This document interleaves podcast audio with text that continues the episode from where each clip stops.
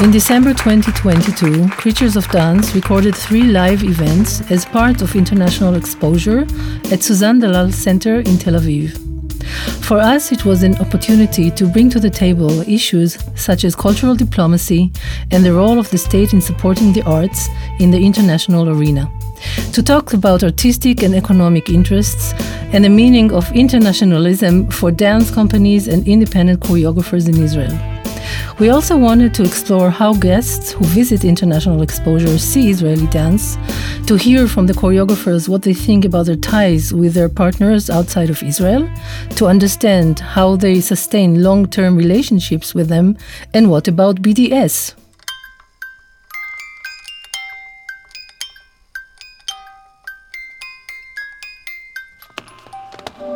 You're listening to Creatures of Dance, a podcast on contemporary dance in Israel. Creatures of Dance with Iris Lana and Yali Nativ. And today, International Exposure, Dance in Israel 2022. Live at Suzanne Dellal Center in Tel Aviv. Hi, Yali. Hi, Iris. Throughout history, dance in the West has operated as transnational and mobile, sustaining an economy of exchange, sharing mutual influences. Respectively, dance in Israel developed on a strong basis of infrastructure, of overseas ties, immigration, and the importation of ideas and practices, mainly from Europe and the USA. International Exposure is an annual event initiated in 1995 by Yair Vardi, then the artistic director and CEO of Suzanne Dellal Center.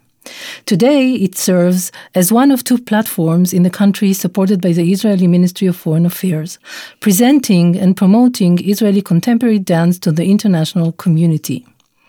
Each year, dance professionals, producers, artistic directors, managers, journalists, and scholars from all over the world are invited to spend several days in Israel to see shows and take part in talks and gatherings. Here is Yair Vardi about the early days of these events. Originally, the name was International Exposure Curtain Up. It's something to remember. Eventually, after a few years, I decided to eliminate the curtain up and just to keep International Exposure. It started following the platform of the Bagnolet. The name of Larina Nicholas, she called me and said, yeah, I'm coming over to Tel Aviv. I want to see the best of dance you have now in Suzanne Dellal Center. I said, wow, this is a good moment to present the world, the Israeli dance, and that's what I've done. I straight away called my 35 very good friends from all over the world, which I knew throughout my career as dancers and choreographers. And they all said, we are coming. Yes, we are coming. If you're supporting, and we are coming. So they did. So we started with 35 people coming to attend the first weekends of Israeli dance. However, a week before, our prime minister was assassinated. And we have a big, big dilemma if to present the thing. We didn't know what to do, how to do, with whom to do. So I called the Ministry of Culture and the City of Tel Aviv. Can we go ahead or can't we go ahead? They said, you go ahead. It's important. And the world says, we are coming. We are coming to support you and support Israeli dance. And that's how it happened. So we started with standing every performance for 2 minutes for the memory of Rabin. And then we started the show. However, there was a very heavy cloud around the whole thing. But in spite of that, we did present many of the new works of Israeli. None of the big company wanted to join the exposure the first time. It took a while, but then they understood the volume of and the value of this project, so they came. That's how we developed. And the following year, we had like 60, and then we had 70, and then we had 100, 150, 200, 240. It grew through the years, and the name went around. So I felt very excited by the whole thing, that I invented something that I never thought it will happen. And beside that, many of the other arts in Israel decided to follow this platform and to create the exposure for theater, exposure for music, exposure for indies. So I felt obliged and very excited about it. So that's how it started. It grew itself. Here's Shulamit Aloni's opening greetings from the program of the first international event from 1995. Dance 95 is taking place for the first time, marking the 6th anniversary of the Suzanne Dellal Center for Dance and Theater. Dance 95 stretches our country's borders, bringing distinguished guests to the Dance Center to view top contemporary Israeli dance for an entire week. The Week of Dance opens a dialogue between artists and performers in Israel and the rest of the world. Seeing the work, meeting the artists, and building personal relationships result in the most meaningful ties which contribute to the worldwide recognition of Israeli dance. Congratulations to Israeli dance, to the creators and artists, and to the supporters of this important week. Best wishes for many more fruitful years of creativity. Shulamit Aloni, Minister of Science and the Arts. Sarah Holtzman was the Director of Programs and International Relations at Suzanne Dellal Center from 2015 to 2022, where she directed International Exposure. Over several years, I started to really dig into the process for the artists, how works were being selected, sort of what's the mechanism of international exposure and what purpose does it serve internationally. And slowly what I started to do with, alongside Yair, was kind of update or refresh the process, not just for the artists, but I would say for all of the different constituents or parties involved. So particularly one of the things that I was doing as sort of managing the exposure was I was the direct kind of manager and liaison with the advisory committee, which is this committee of local dance professionals who see all of the works throughout the year and make the selection or at least advise on the selection of the works. This is something that over time I really started to try to shift a little bit, this process of bringing more transparency to the process, expanding the committee of local dance people to include a wider range of roles in the field. One thing actually that was a bit, it was a test a little bit at the time, but a couple years into managing international exposure, I started to bring actual active artists onto the committee. And I should also say that, Suzanne Dellal Center has a year-round relationship with artists, but international exposure tends to be the time where it's the most present, it's the most clear. It's almost a moment of, pride that all these international presenters come and Suzanne Dellal Center could say, look at our dance field. And with that comes a really huge responsibility, right? It's like the gateway to the international world for an entire national dance scene. And so I just started to feel like, okay, how can we make the artists feel that they also have agency in this process? Also, my coming from abroad, I asked questions as an outsider, like, is this really representative of the scene in terms of the scale of the works we're showing, the diversity of the artists? Do we have a conscious commitment to the curatorial diversity? Do we have a responsibility to established companies that have been around for 20 years, maybe the first artists that were in the first international exposure versus really young and emerging artists? I think it was meaningful that international exposure had been in existence for 20 years already when I came to it. And although it was something that Yair knew very well, it was almost so familiar in a way that what worked really well was that, we were working together and having Yair who initiated international exposure was very much his, and it was something that he held very close to him for the good and the bad. And so what was great was sort of us working alongside each other, kind of someone from the outside, someone new to the place, but with a lot of context for what was going on in dance, and him from the beginning, that we were able to kind of shift international exposure to what I think was in a better place for the artists and for the guests.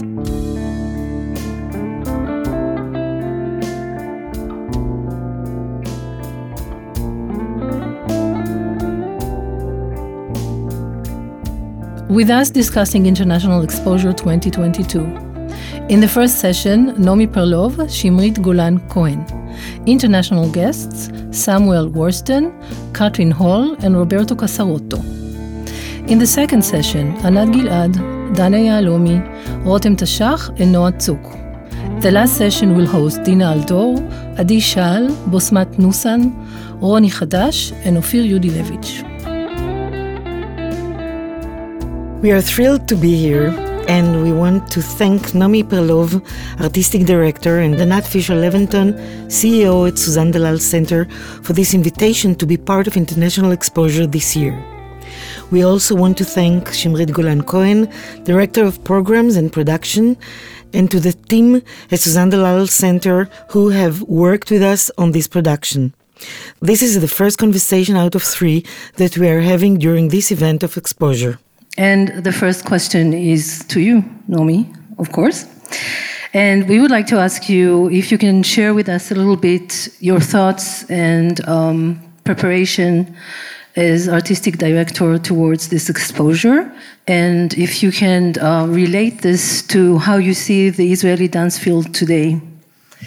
It's interesting, it's fascinating that I had to ask myself a lot of questions, and that I learned a lot of how do I keep something that I believe deeply, which is not necessarily what was before.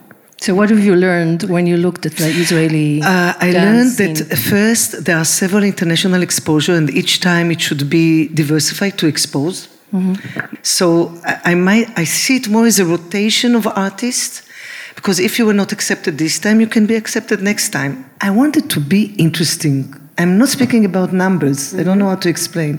You know, I want the things to be good, high quality, and original, and to give a chance to those artists to expose each year, to rotate. I'm speaking about value of piece of art. Mm. How did the decisions were made? There was a very serious committee, yes, with some new people from different arts, from, you know, to refresh some different voices also. Maybe I'll ask Shimrit, as a new manager of international exposure, can you tell us about the approach towards this year's events, how you chose and how you invite people? We decided this year to have much more space and leave also the guests air to meet the people, to reflect on that. So this is one of the reasons that there are less performances, and aside of it, to create some kind of an atmosphere of getting to know the community of dance in Israel and not only the product as a performance on stage. Can you talk about or relate to the refreshing of the list of the festivals that were, yes, the guests that are invited? Yes, and one of the things, as Nomi and Anat are new in the direction of the center, and after 2 years of COVID, this is actually the restart of something that we had the opportunity to ask questions about. Because when you do a restart, you can ask, okay, what do we do different? So one of the things was to go back to the lists of guests. I don't know if some of you know how this process works, but we get guests from all the representatives in the embassies around the world. We are collaborating with the Ministry of Foreign Affairs. It took a lot of time and research to the Ministry of Foreign Affairs and embassies, and we can decide together. They have their recommended list, and we have our recommended list, and we need to go for it together. I would say there are a lot of new names coming, and it was really important. Can you talk a little bit about the relationship with the Ministry of Foreign Affairs, with what kind of interests are there and that meet yours or don't meet yours, and give some examples of what happened this year? First, the Ministry of Foreign Affairs has 50% a part of the decision that we take. Mm-hmm. They are collaborators in this event, and thank you for them. And supporters. For everything. Not supporters, no. They are really collaborators. Mm-hmm. It's important to understand, it's a big difference. So everything we do in common decision, and in order for us to get to our audience, they are helping us. But there are some audiences, now looking at their part, that they have interest to progress. For instance, countries that they would like to warm the relationship with, mm-hmm, situation in political ways that they would like to take advantage of, bringing artists here and promoting the Israeli scene of art. Mm-hmm. Can you give us examples? Yes, we can. Year? Yes, for the first time this year we have a guest from Morocco. Mm-hmm. I don't know if he's sitting here, but if not, I will speak generally. He was very important for the embassy in Morocco to bring here. It's a really good opportunity to start warming up a cultural relationship with them. Mm-hmm. So it was a new frontier and never been communicated before. It was a very important in the meaning of all guests are important, but it was the one embassy that brought him here, especially as a VIP guest. And mm-hmm.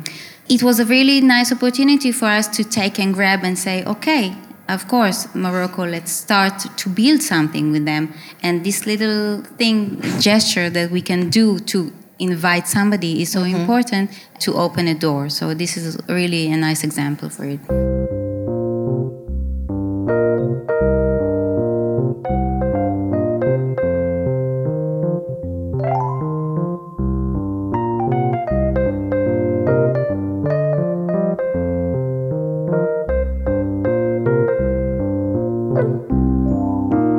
So I'm excited to invite Samuel Wursten, Artistic and Executive Director of Holland Dance Festival, Artistic Director of BA and MA Dance at Zurich University of the Arts, and Chair of International Committee of this year pitching.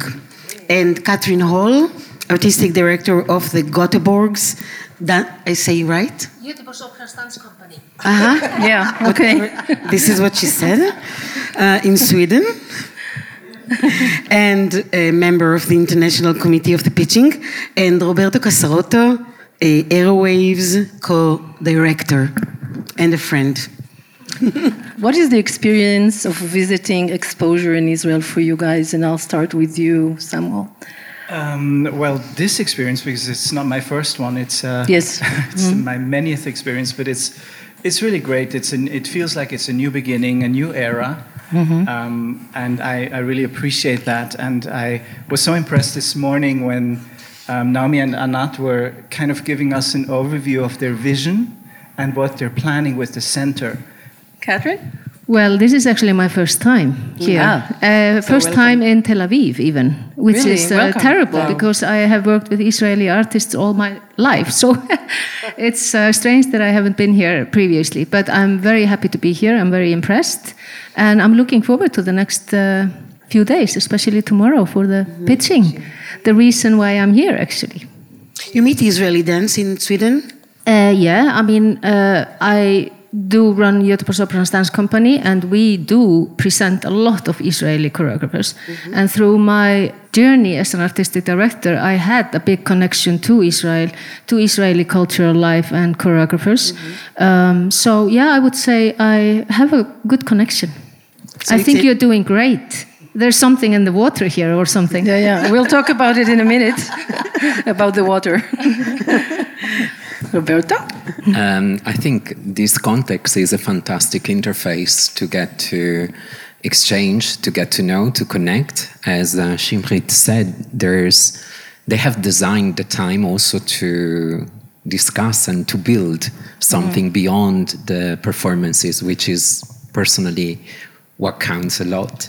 So it's a fantastic opportunity to come back, to reconnect with artists that are presented here, with artists that are not presented here, but they are still invited to be part of these days, with people that work in different parts of the ecology of dance. So it's kind of, a place where you meet also colleagues from abroad that you wouldn't meet in any other places. What do you think about the role or the status of the Israeli dance in the world, in your community where you are? How do you situate Israeli artists? What do they bring? What's interesting here? Are there any characteristics?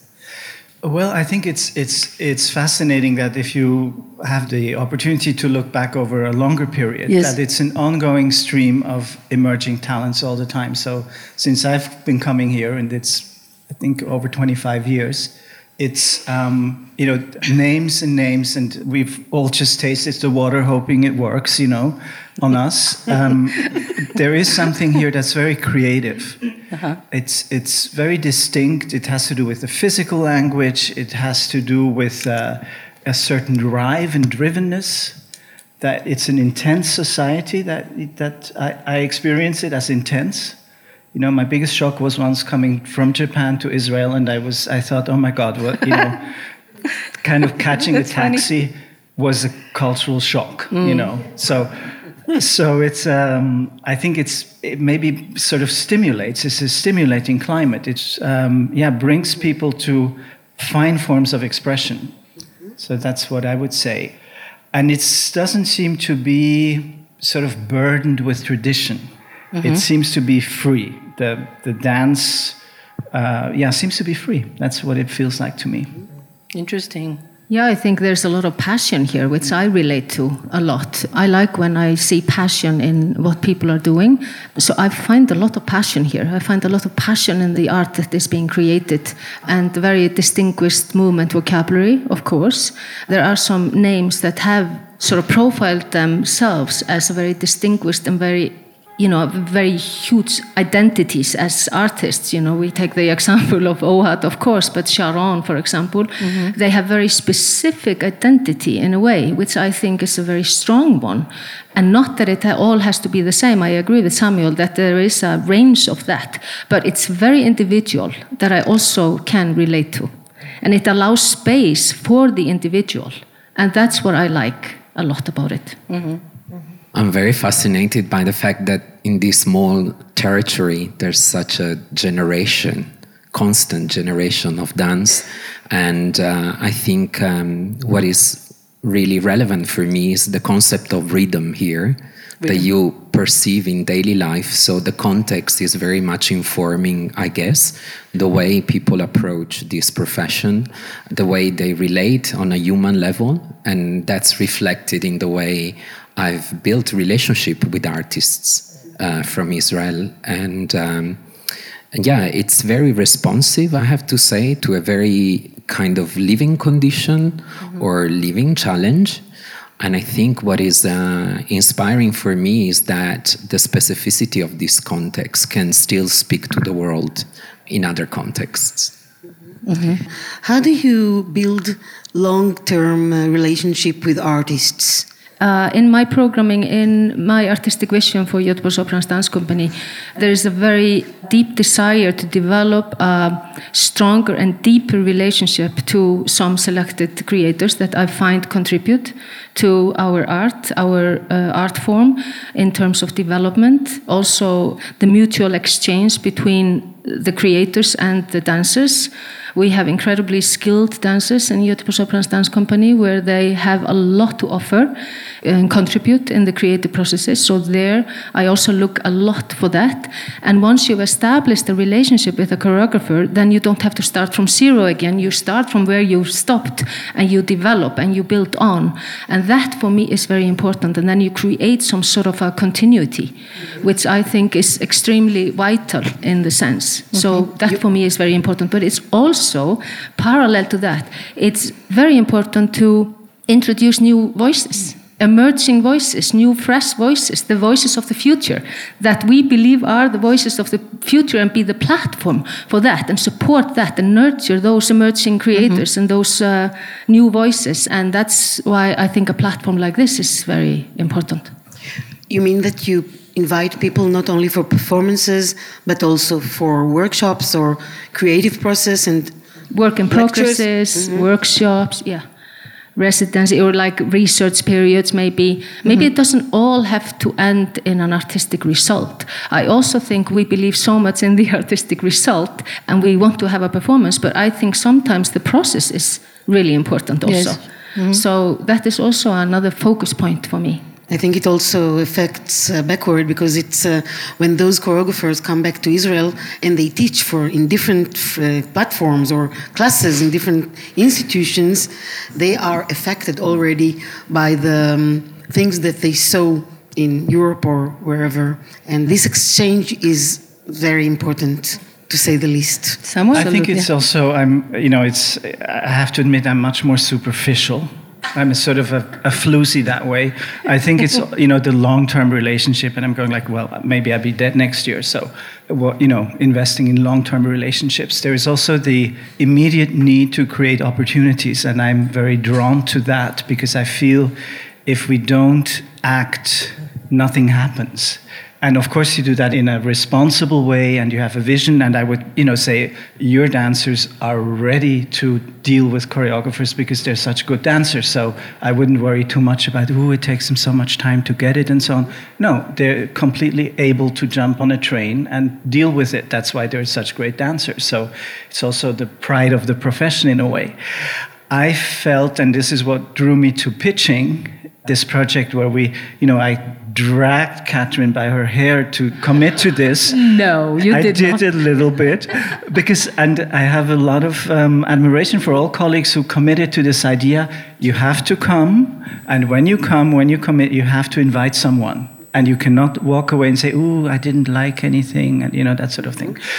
And I like that. I like us to also step up to the challenge, not just the choreographers or the dancers, but also we as people who can make things happen. And I think that responsibility weighs very heavily on my shoulders, because I feel, you know, am I doing enough? Am I creating enough opportunities? Are we, you know, are we using everything we can, these resources that we have that are not for eternity? A company can be cut down, dismissed, finances, whatever. A festival can disappear. So, you know, you have to make it happen when it's, while you can. That's a little bit my, I feel a sort of an urgency, you know, behind it. And I do relate to that, because I do think that it's about courage, it's about taking the risk. You're always taking a risk with inviting someone, and especially when you are betting on a horse, if I can take such a harsh comparison, but you are betting on someone when you choose someone to come and to work for you and with you. And I do think that we have to take risks. Art is about taking risks, and art is about, you know, failing also, like you said so beautifully. I think it's about success, but also failure, and accepting that, and it's possible. And it maybe was the biggest success, that failure, in order for you to progress. So I find this balance I relate to. So I can totally agree that it's about committing. Roberto? I think it's part of my DNA to think long-term.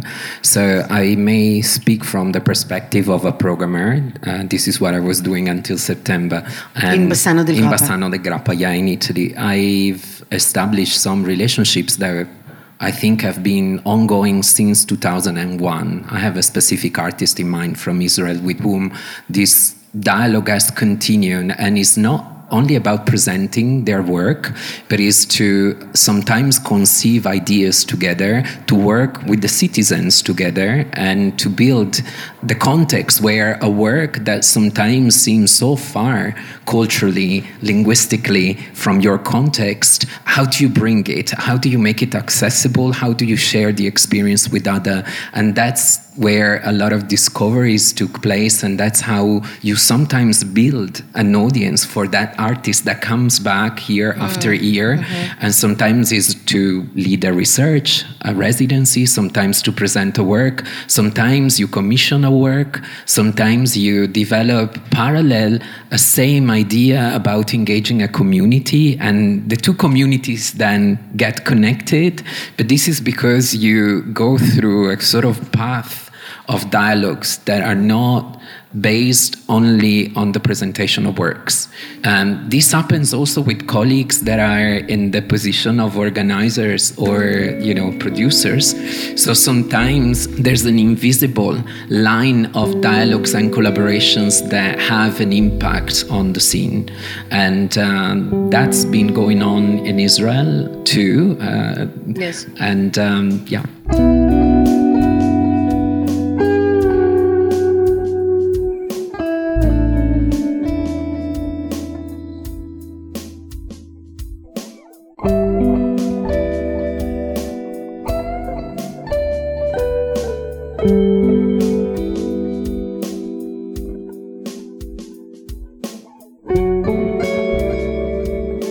This is the second conversation out of three that we are having during these events of exposure, and we are very happy to invite Anat Gilad, the director of the Arts Department at the Cultural Diplomacy Bureau of Israeli Ministry of Foreign Affairs. Later we will be joined with Dana Yalomi, Rotem Tashach, and Noah Tsuk. Anat, thank you for coming. What is the policy of the Ministry of Foreign Affairs regarding Israeli dance abroad? What we do is cultural relations. Basically, we aim to cultivate and to expand and to encourage any kind of mutual relations across cultures, international relations, in the field of culture.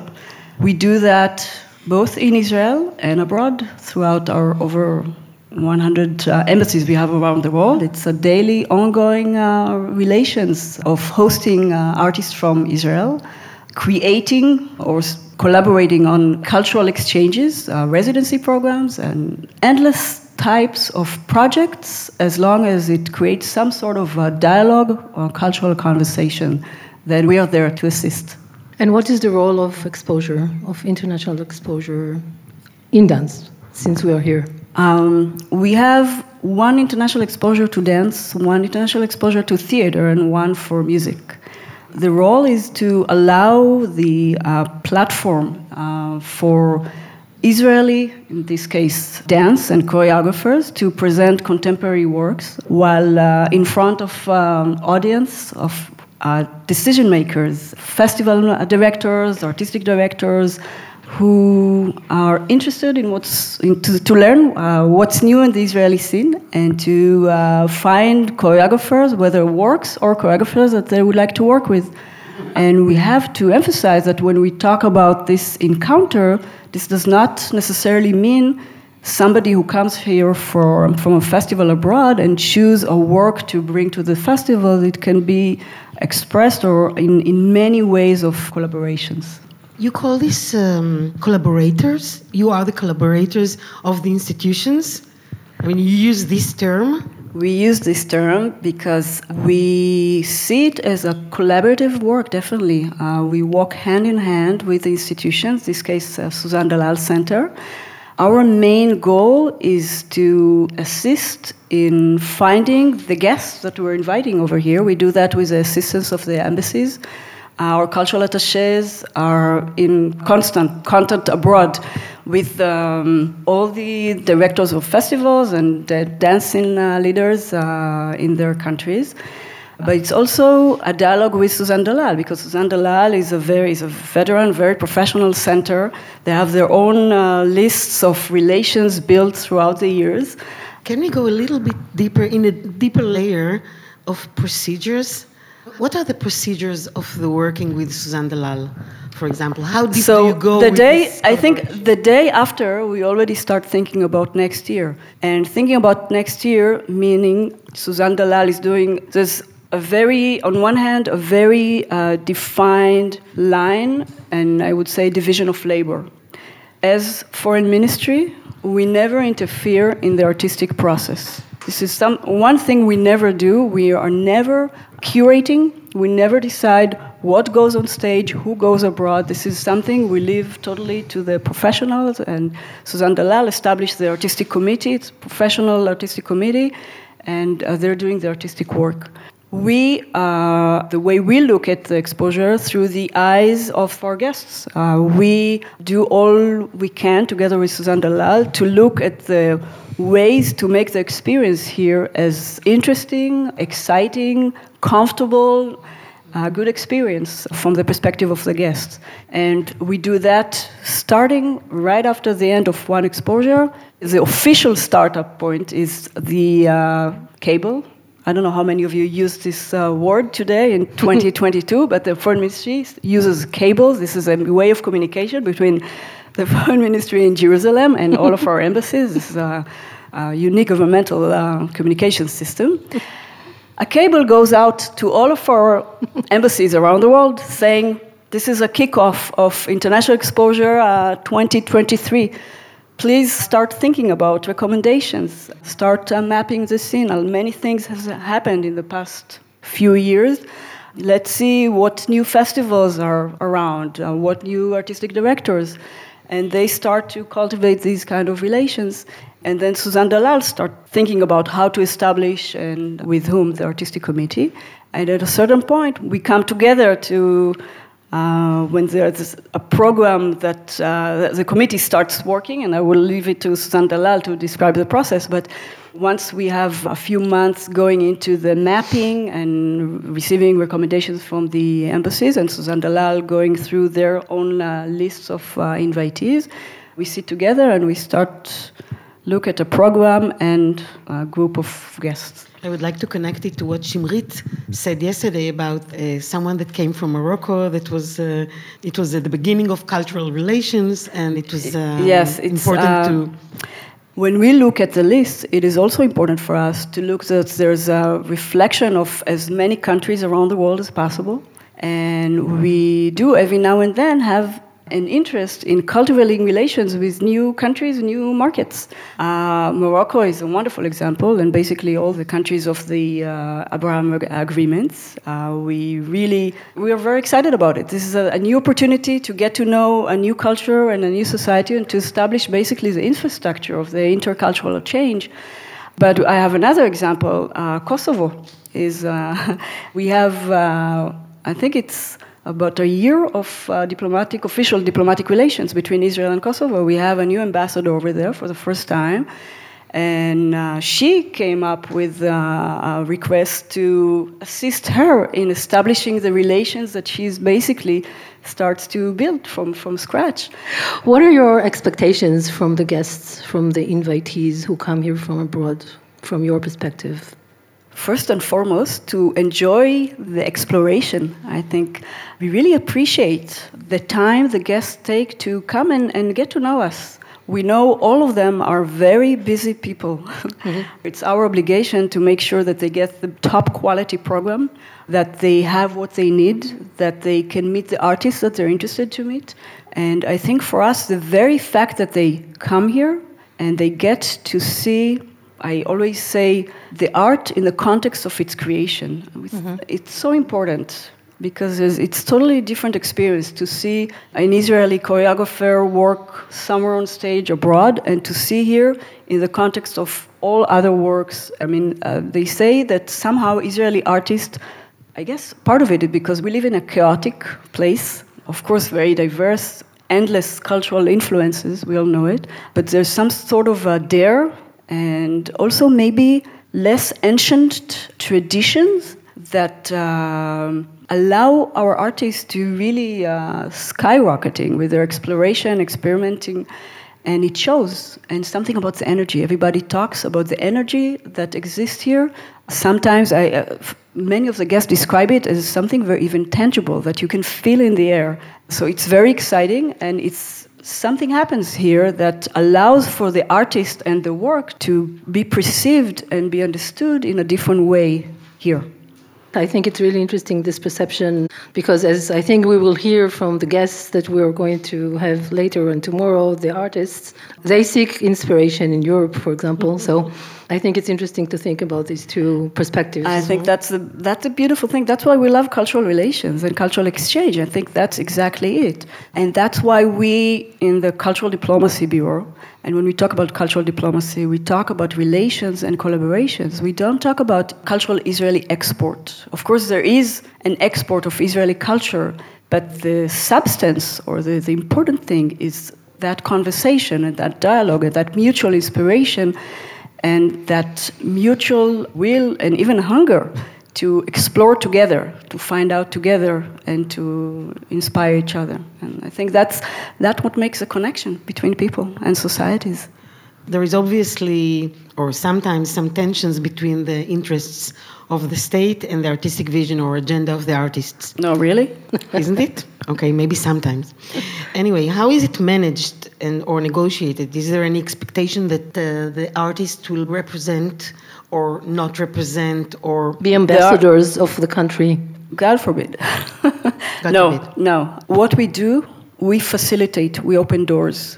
We refrain from any intervention in content or in the art itself. The artists are expected to be the best artists they can, to do the best artwork they can, and yes, to represent Israel in the way of just being the best they can. What we love about cultural relations, that art allows for the different voices, the endless voices that come out from here. Each voice in its unique way expresses something from here. What is the policy towards the BDS? Or any other political opposition? We, of course, against any kind of cultural boycott. The place of art in society that allows for encounters that inspire, that bring question marks, that allows for many different narratives to either be presented and expressed, and often shake our very maybe stagnated view of things. It allows for imagination, it allows for, and if we do not allow it, if we stop this conversation, then what do we do? I think, especially if people want to influence anything, to have an impact anywhere around the world, then the best way is to do it throughout conversation. But on a practical level, do you help the artists to deal with this boycott phenomenon? Usually the way through the institutions themselves, mm-hmm. when there are threats like that, it is the responsibility of the institutions inviting those artists to mm-hmm. allow them to be there and to be comfortable there. Yeah, thank you, Anat. Dana Yalomi, artist and choreographer, director of Public Movement. Thank you for joining us. Rotem Tashach, an independent choreographer, performer, and teacher.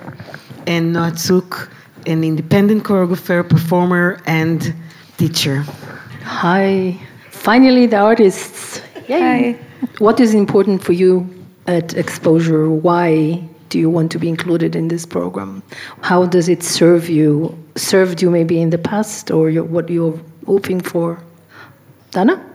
With your lovely voice today. Lovely voice. Yeah, we had an action here yesterday. We did a performance emergency routine, and it was the first time after 15 years mm-hmm. from the last time that we ever participated in International Exposure.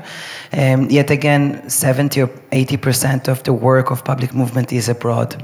So we anyway find our way to work internationally because of the nature of the group. Of course, when we can show something that can be repeated and restaged somewhere else because we work in public space, we are, International Exposure is a very good stage for the possible relationship that can be created. Rotem, can you relate to this question? Yes, gladly. I think that first and foremost for me, International Exposure is exposure to begin with. Like, there is no other format or platform in my experience in the field of dance in Israel that gathers programmers to come and see the work, whether they are from Israel or from abroad. So it's the only place where I get to present my work in front of 100 or 120 people, which creates a huge array of opportunities to either go and perform abroad or to have deeper connections with specific theaters, specific programmers, to hear feedbacks about the work, to see how it resonates, to see who identifies with it, to see who doesn't feel so comfortable with it, to just have the basic respect of having people acknowledge the art itself. And that makes me as an artist feel a lot more valid and a lot more existing to begin with. This could not exist without the involvement of the state, actually. Such a huge organization and... I don't think that's necessarily so, but it just happens to be the case in Israel with International Exposure. So I'm very grateful for the State of Israel for that specific choice. The relationship between the state and culture is something that we should understand, that it's in no way new. It has a lot of socialist roots. The idea that the state is responsible for the condition of culture, is responsible to subsidize the artists to a certain extent. I mean, here in Israel, with all the kibbutzes, almost in every little kibbutz of, a few thousand people, you have a theater. So the entire system of theater and music and dance has been that culture is for everyone, and the state is responsible, and the life of the artist and the life of the state are actually entangled with one another. And saying that, at the same time, there is also a history of using culture as soft power, and this is clear, and it's out there, and we know it. Mm-hmm. Culture... when Bibi Netanyahu says about Batsheva, that Batsheva is the best diplomat of Israel, it's not, it doesn't even matter if the foreign ministry had paid for the ticket or haven't paid for the ticket. They did the job of this kind of diplomacy. So these things are entangled with each other, and we, the artists, are already inside this very complex equation. So it actually doesn't, it does matter if the state organizes it or not. But at the same time, in many cases that we have been working abroad, we already did the work or the labor of a diplomat. Artists are anyway diplomats, even if they, completely stand out and say, critical towards the state, that immediately can be reversed and say, that's so wonderful, you have so many voices in Israel. So it can always reverse on oneself. Yes, but it can work the same from the other side. The artists say, oh no, I'm not political at all, my work is not political, and I do not represent Israel when I go abroad. So it works on both sides. Maybe, Noah, can you relate to this? What are your expectations from the exposure? Or for me, first of all, is an opportunity for collaborations, to meet people, to share ideas, thoughts, feeling. It's make you grow. Collaboration, you mean more than performance? Yes, yes. To meet residents people, residents, teaching, but also performing in other places. Mm-hmm. You share your insight with different people. You come to a different place. It's something that make you alive and grow, really. Can you tell us a little bit about the behind the screen kind of work you do here? You mean in exposure? Yes. Yeah, meeting people. What's going on down there in the yard, and how do you approach it? Because it's a job you have to do, right? For me, it's a fine line, this working in exposure, except of performing. Yeah. If it's happened naturally, so it's great. It just, you need to be in the moment.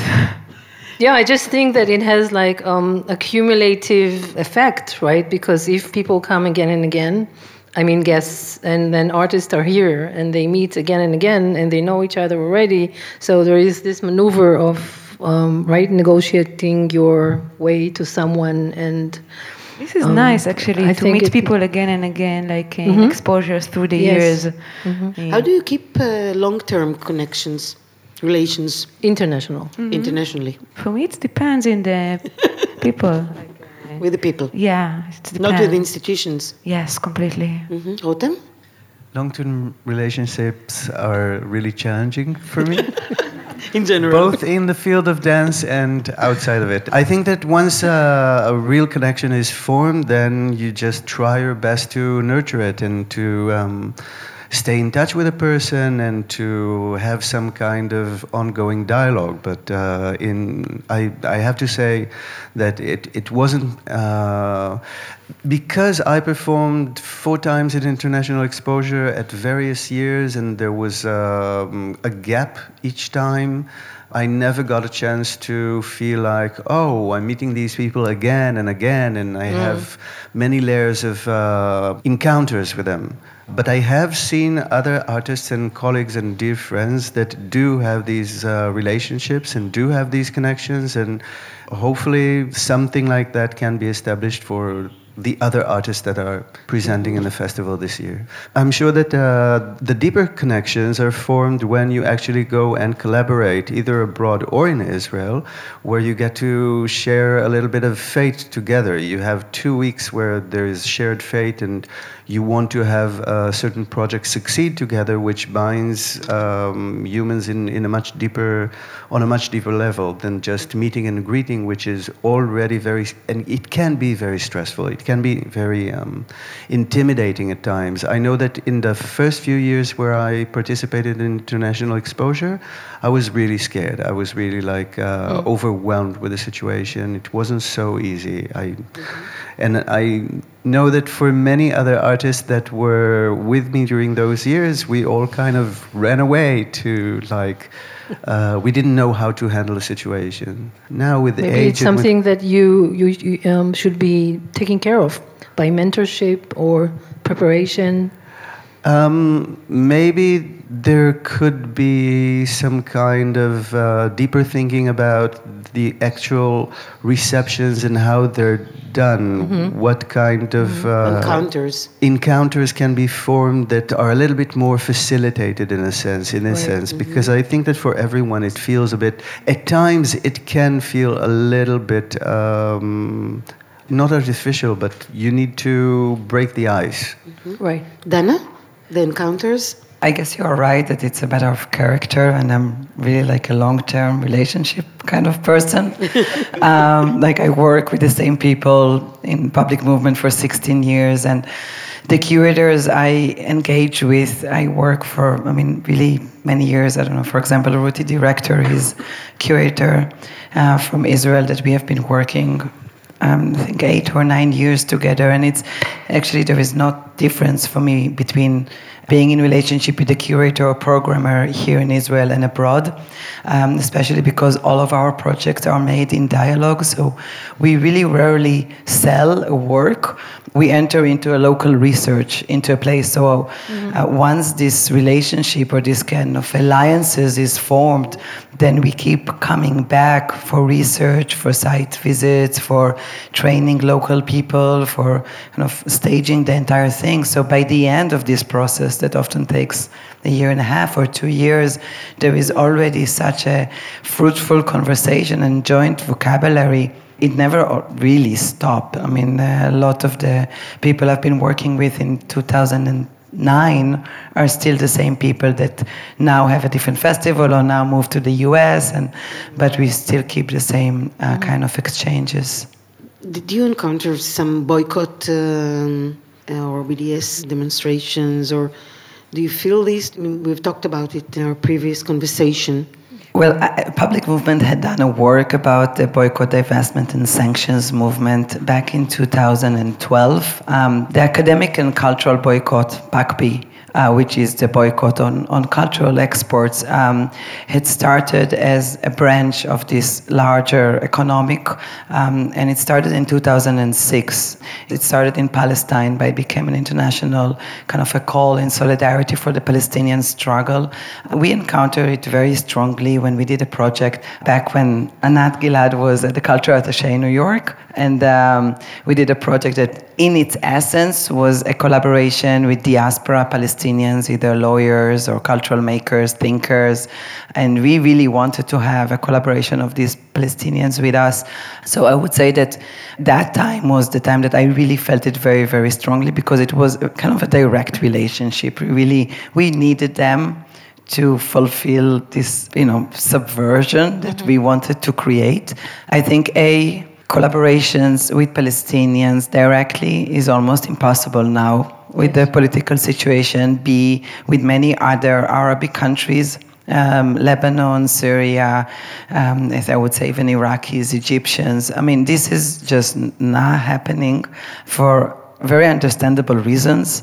And then the question of the funding is another question, and there are many ways to deal with it, to be honest. If you are working, let's say you're working in Munich in a performance festival, just a small true story that I was not related to, and there is a curator, and she works with a maker from Lebanon, and for this maker to have an Israeli artist that is even, I mean, how much do you give, like sometimes $2,000, it's not like the Israeli embassy would like 500. So 500. It's that you don't have your mic. So it's not like this money is like, oh, here is someone who was completely subsidized by the state, and it's everything about it is the ideology of the state, because Anat, and I have to say this is very true, the Israeli embassy has no involvement in the content at all. At all. But they do give, they subsidize the flight ticket. But I can understand this curator from Munich, going back to the story, that has, a participant from Lebanon, for this person to have the Israeli flag or Israeli symbol on the same program is a sensitive thing. So I can also understand the boycott. I would have preferred that it would not exist, but as long as occupation is there, sometimes different fields and culture among them can suffer, and that's fine. Yeah. Is there something that you would like to suggest to happen at Exposure that is not happening for you? Another arrangement? Yeah, please. I would love to know who the programmers are. So it's always like this weird thing that you kind Programmers, you mean people who come here? Yes. Yeah. Yes, okay. There isn't a... You always find out in retrospect who the people are and where they come from. It could be nice to have a deeper understanding of the background of the guest, what they do, where they work, what interests them. So get to know them a little bit better. Right. So you were actually talking about a list. So yeah, a list would be great, by the way. You know, sorry. I agree. Excel. I can Excel list. With like. And then another thing that for us would be helpful, like I'm happy... We present projects in public space, as I said, and then on one hand it's great because then people come to us yesterday and they're like, that it was so powerful. I have a theater. Thank you for this evening. You know, like, like you really, you know, you cannot do anything with them. And it's almost like, you're so cute, I'm married, thank you. You know, like, so it's a similar thing. So for me, it would have been interesting to have a little bit more kind of like matching situation, like not total shidduch, but to know like, okay, here is like gizra. I don't know how you say it in English. It's like a military term. Like a realm, like a framework. Yeah, here are like a bunch of people that, you know, they can, they work on, for us, I'm saying, like site specificity, or like here is a festival that is really doing a lot with like presenting solo, or like, you know, blah, blah, blah, like, or here's a festival that is really about this and that. And it will help us because we are like a bunch of people, very happy to engage in conversation, but kind of disoriented. So that would have been, could have been cool. I would like to say not about the international exposure, this is for, but our strategy is to establish and to encourage more and more platforms that would allow us to host more programmers and guests from abroad, for the different genres, languages possible. We discussed with Ruti Director about the possibility of having an exposure for live arts. So the more we have it throughout the year and the more genres we open for guests from abroad, I think the better or the more opportunities we'll have for Israeli art and artists to create these collaborations.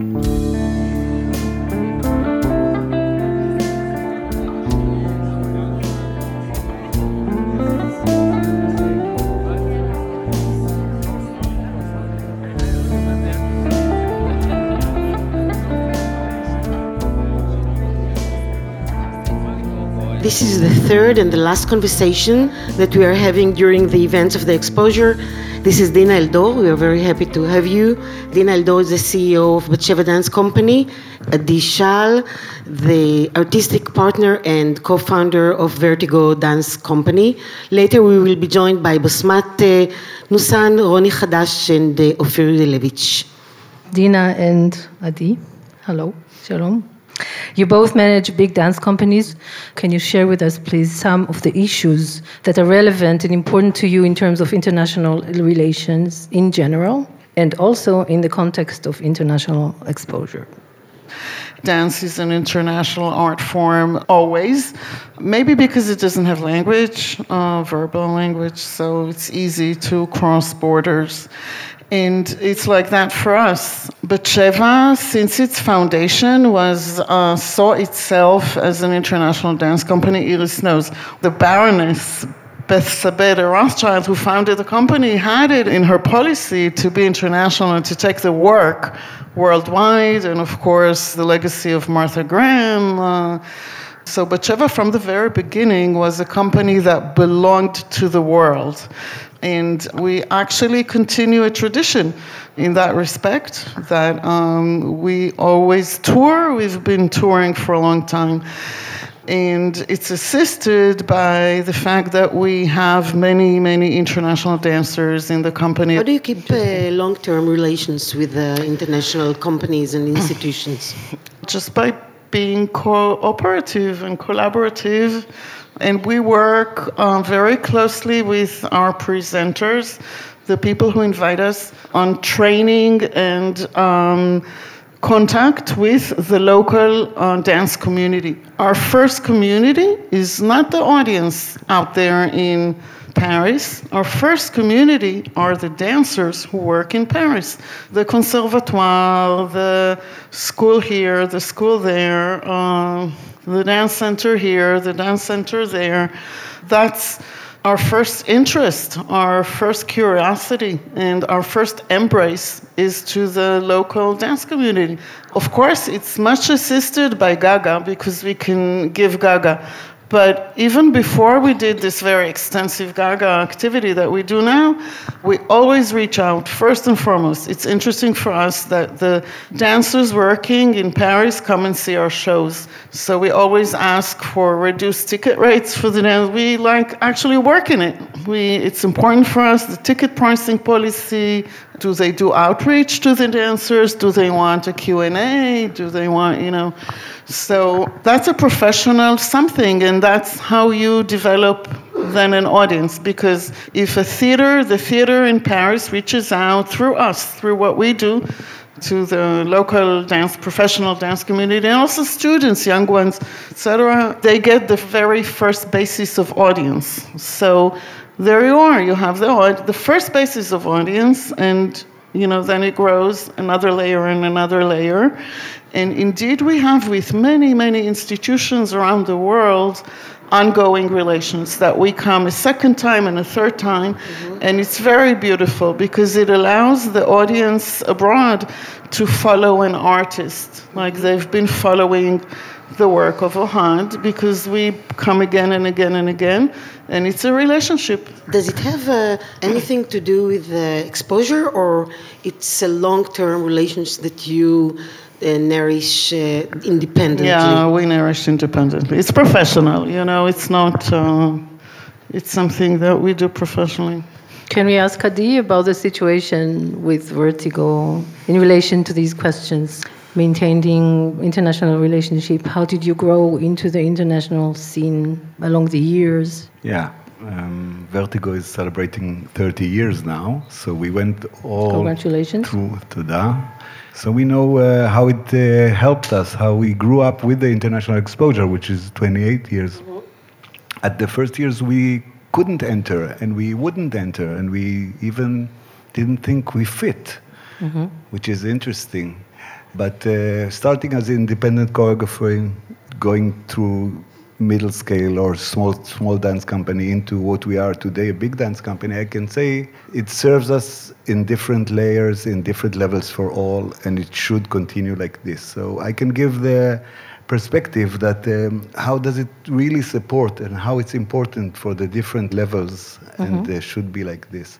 I feel international exposure belongs to the community of dance. It belongs to the dancers, to the dance world, and it should be like this, it should remain. It's public money, it's something we should not forget, and invite all the players in this circuit all the time, even if they don't show their work this year, they should be part of this festival. It should be more social way of thinking. Maybe you have a booth. We are a creative industry, we can think about many ways how to do it, but I think it should be for everybody. Not elective, not curated. Okay, it's clear that we are not such a big scene in Israel, but not everybody can show. Sometimes guests were complaining there was too much, overload. You Israelis, you push us all the time. Maybe now it's a little bit vice versa, but okay, let's decide. Maybe you go in 1 year, yes, and 1 year, no. But if you don't go, okay, you can also give the artist it's not about what happened in the last year in Israel. This is not the question. You can give the power to the artist and say, hey, Rami Be'er, what would you like to suggest to the next exposure? And maybe he says, I would like to renew this work, or this is more relevant to the politics, or I would like to show something. So give the big companies decide. Ohad, of course, people are coming to see what's happening with Batsheva, so it doesn't matter if it was last year or next year, or I think we can play it a little bit different, the game. Interesting. I want to say that the independent scene in Israel, which is very varied and very dynamic and very different and juicy, I would say, when it's presented only in the context of the exposure and not in the artistic context of what is happening in the city, kind of missing out. So not taking people to the art scene or showing them something about different things that are happening here that are not part of exposure, but it's not a competition, you know, it's the general artistic scene, particularly of the young choreographers who are working now, who are doing cutting edge, really, they're doing what people are doing all over the world, and that connects with what is happening in visual arts and in music and in everything. So more inclusiveness and more context. How do you deal with the politics of Israel representing or not representing Israel abroad, or being perceived as representing Israel? We are under the radar. You are? Yeah. Still, demonstrations here and there, but when Batsheva is coming, I think it's more... Batsheva gets a lot of fire. Yeah, simply because we perform in big spaces, so the publicity is bigger, naturally. Mm-hmm. So we are sometimes a target. Yes. We are appropriated to show the nice Israel. Of course, we're not the solution. The solution is to end occupation, and then you don't have a problem. But we do not play... As much as we can, we don't control the media, but as much as we can, we try not to be appropriated, and we are certainly not representing any government, either left, even when Shulamit Aloni was Minister of Culture, we did not want to be appropriated into the political sphere, because we're not chosen by a theater because we're from Israel. We chosen because we're good. You know, somebody thought that we would be good for their audience. So we don't play, we try not to play as much as we can that playground. And if I may go back to the example of Pina Bausch, nobody expected her to represent Germany. You know, nobody asked her, what do you think about German politics or German policy, and the same about any other artist. We are thinking about the way people from abroad see the Israeli dance. What do they think? What do they relate? The stereotype of the Israeli dance. Did you encounter these stereotypes? In some places, first of all, they think it's a dance nation. Okay, it's not a startup nation, it's not that. It's a dance nation. What's happening in your country? Why so many talented dancers and in all the big companies and some choreographers in all the big centers? So it's a...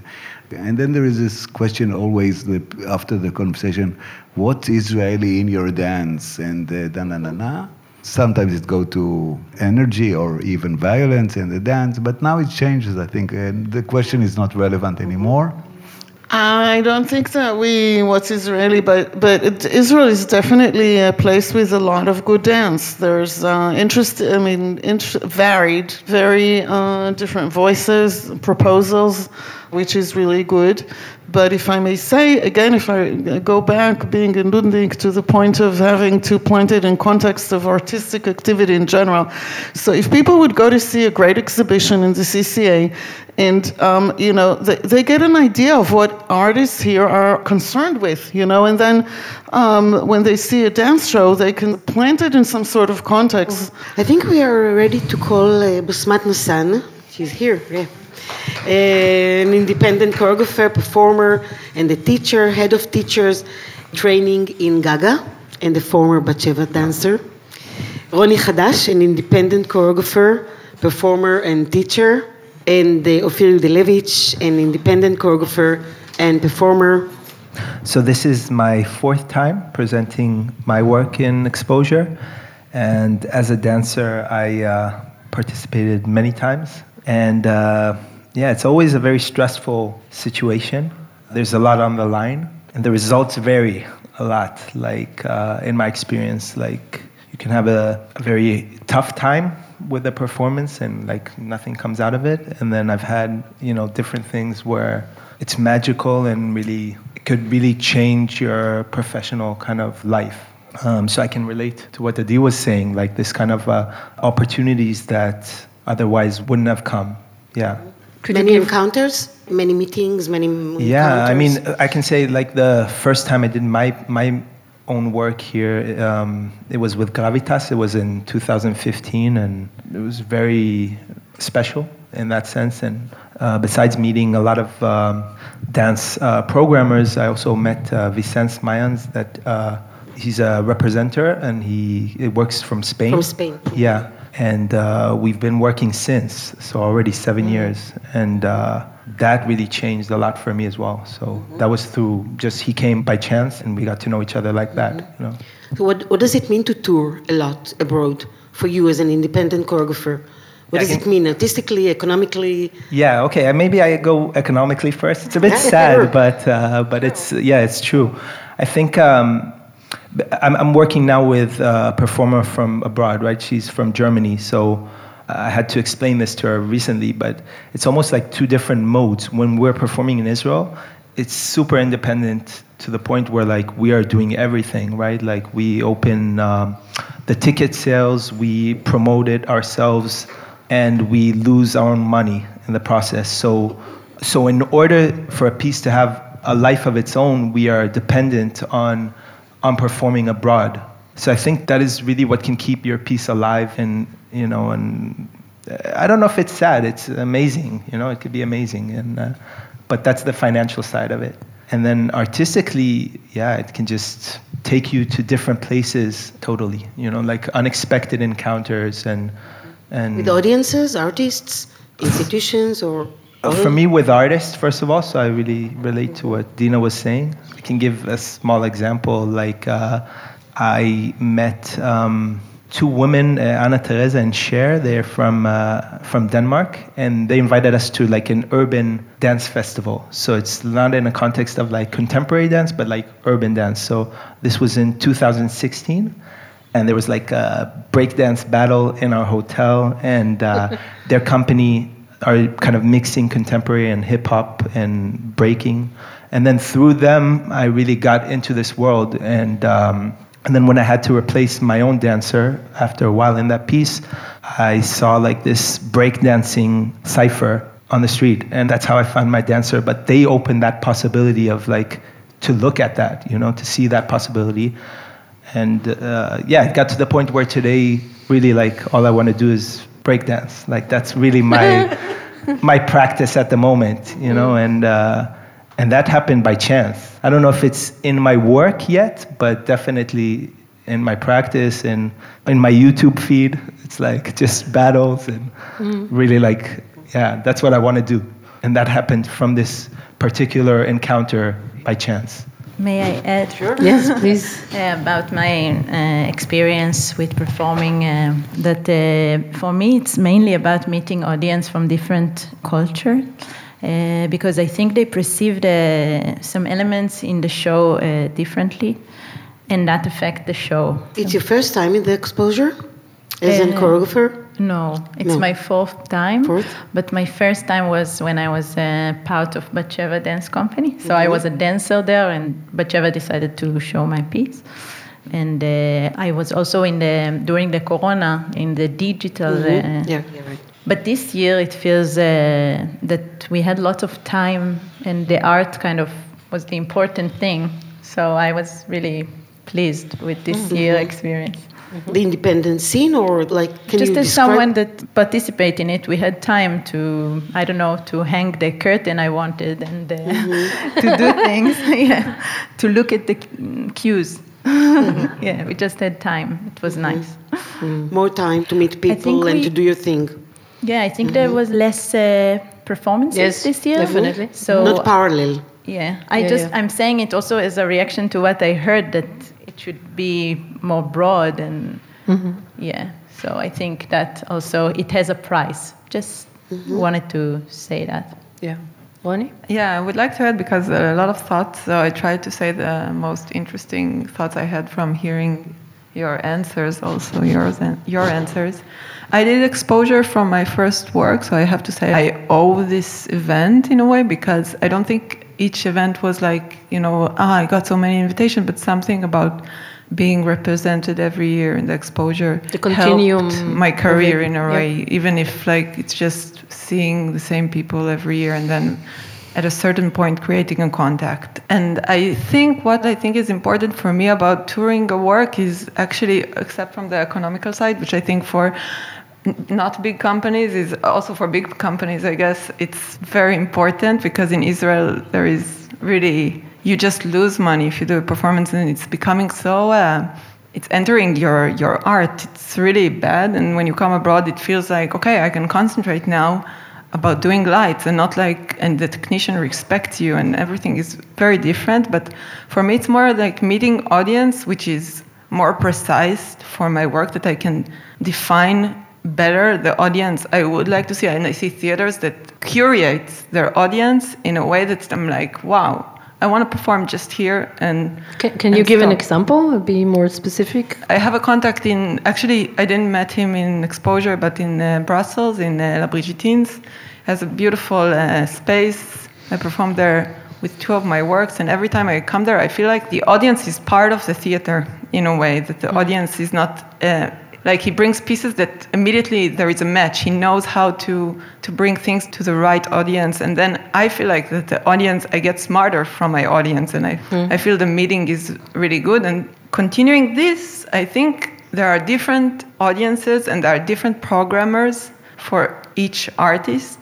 And I really love to go to music festivals, like a few years ago, when I had more time. And there is more curation about, I can say, like very flat mainstream or more edgy. And I think there should be, in the creation, should be a talk about what kind of thing is it.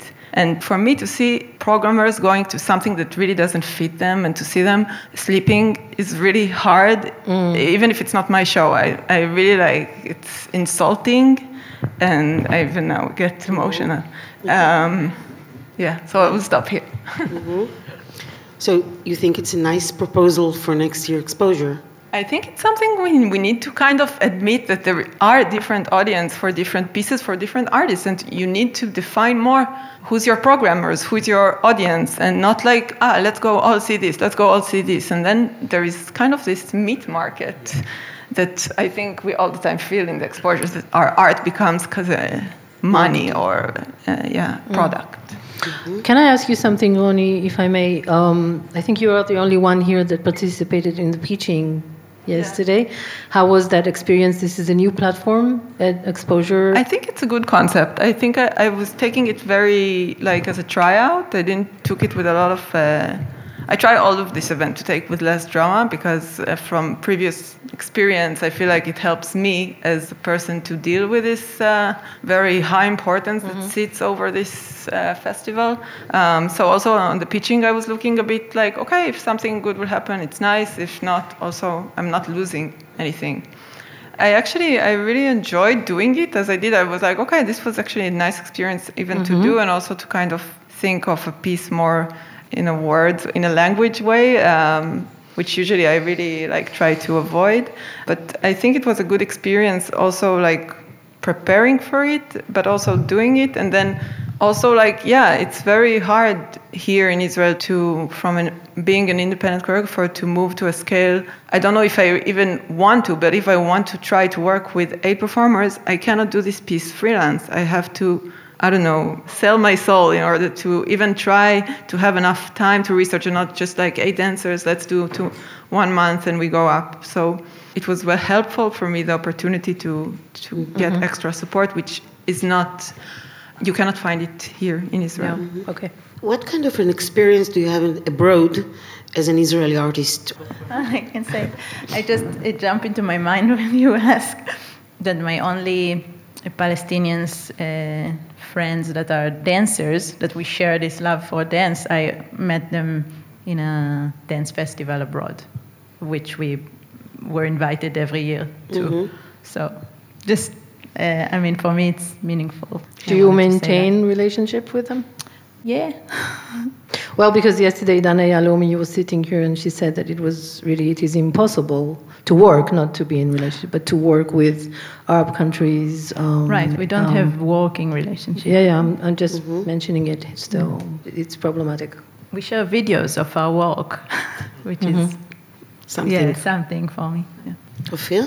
Yeah, I think one thing probably worth mentioning, I think, so I showed my piece and I remember a choreographer from that scene where I was performing, she asked me, she was like, you do Gaga, right? You're like, and yeah, that's a question that keeps coming back. So like, of course, to go to all that influence, yeah, like I think my last lesson was like, class was like 10 years ago maybe, but they see that in you because of that relationship. And then, yeah, and also I agree with Bosmat, like some experiences that you can have abroad, like political experiences that you can have abroad, they're not possible here. So when I was touring a lot with Arkady Zaidis, his work is very political. We went to like Dancing on the Edge. I don't know if that still happens, but it was in Netherlands, and it was like a festival around the Middle East. So like I never feel I'm from the Middle East, right? You feel like you're from Israel, but suddenly you're programmed as Middle East with other countries, right? And we were sleeping on a boat with just people from other parts of the Middle East, and it's very interesting. But you as an independent choreographer, you don't meet these demonstrations or boycotting, or do you? Or no? Not so much. I didn't. No. I had one time I was performing in outside and I saw someone with a shirt and I was like, oh my God, there's someone from BDS here.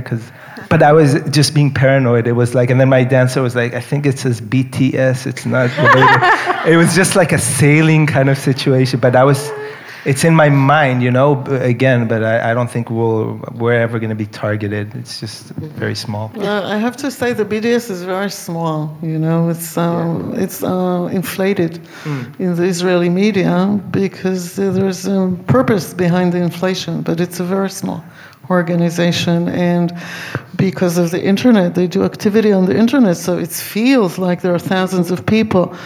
It's, first of all, it's active in cities where there's an active cell. So yes. It's not every city there's an BDS cell. There are some cities in the world that we know, there's like 10, 15 people that are very active and they do the work, but it's not all over.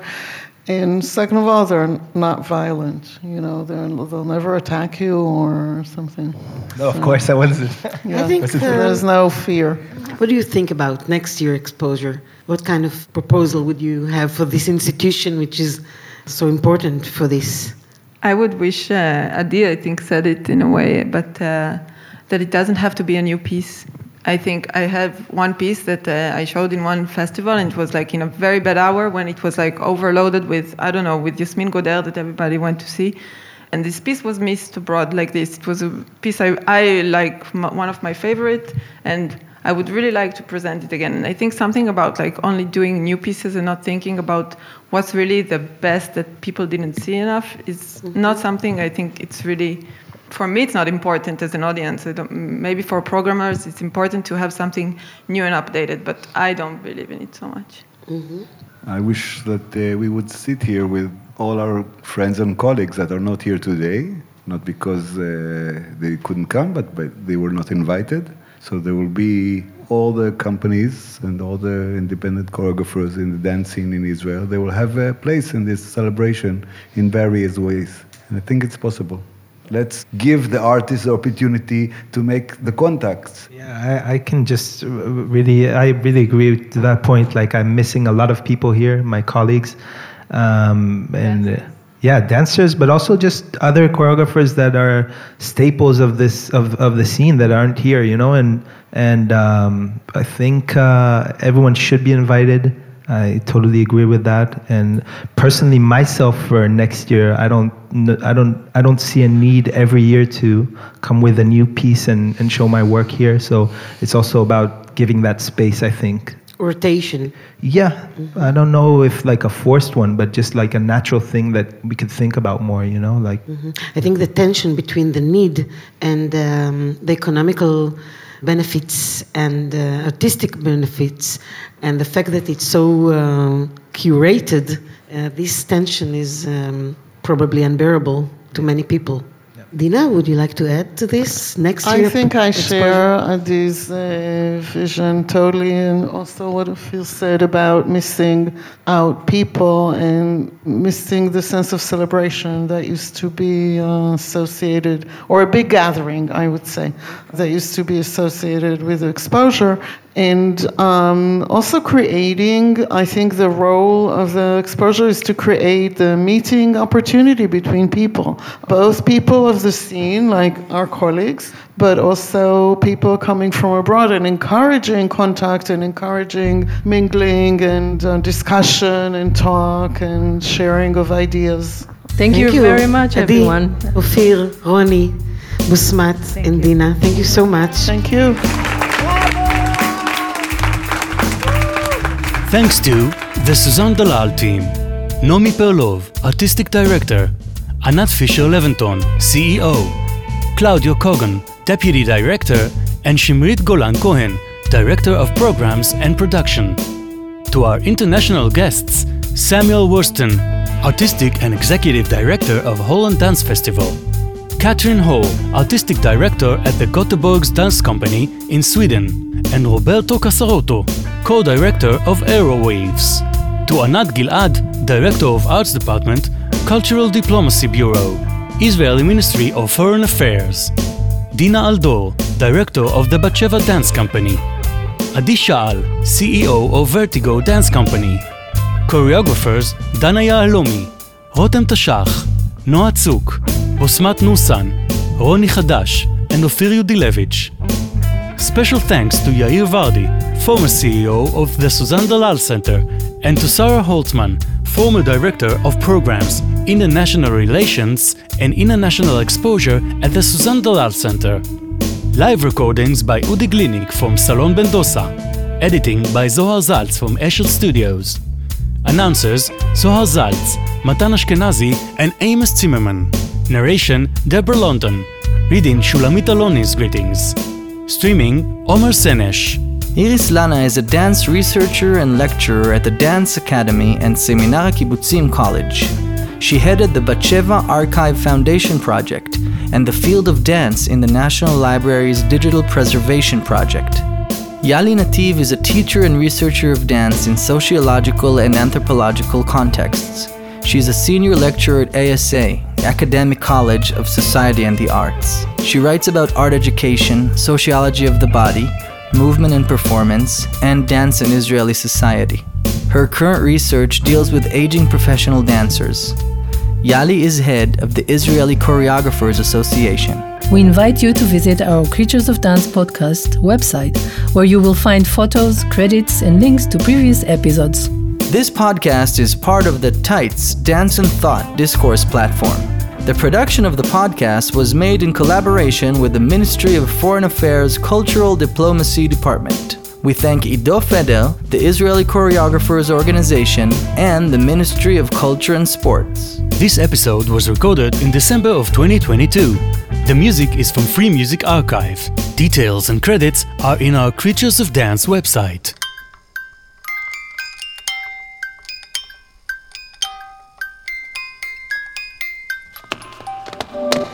You've been listening to Creatures of Dance with Iris Lana and Yali Nativ.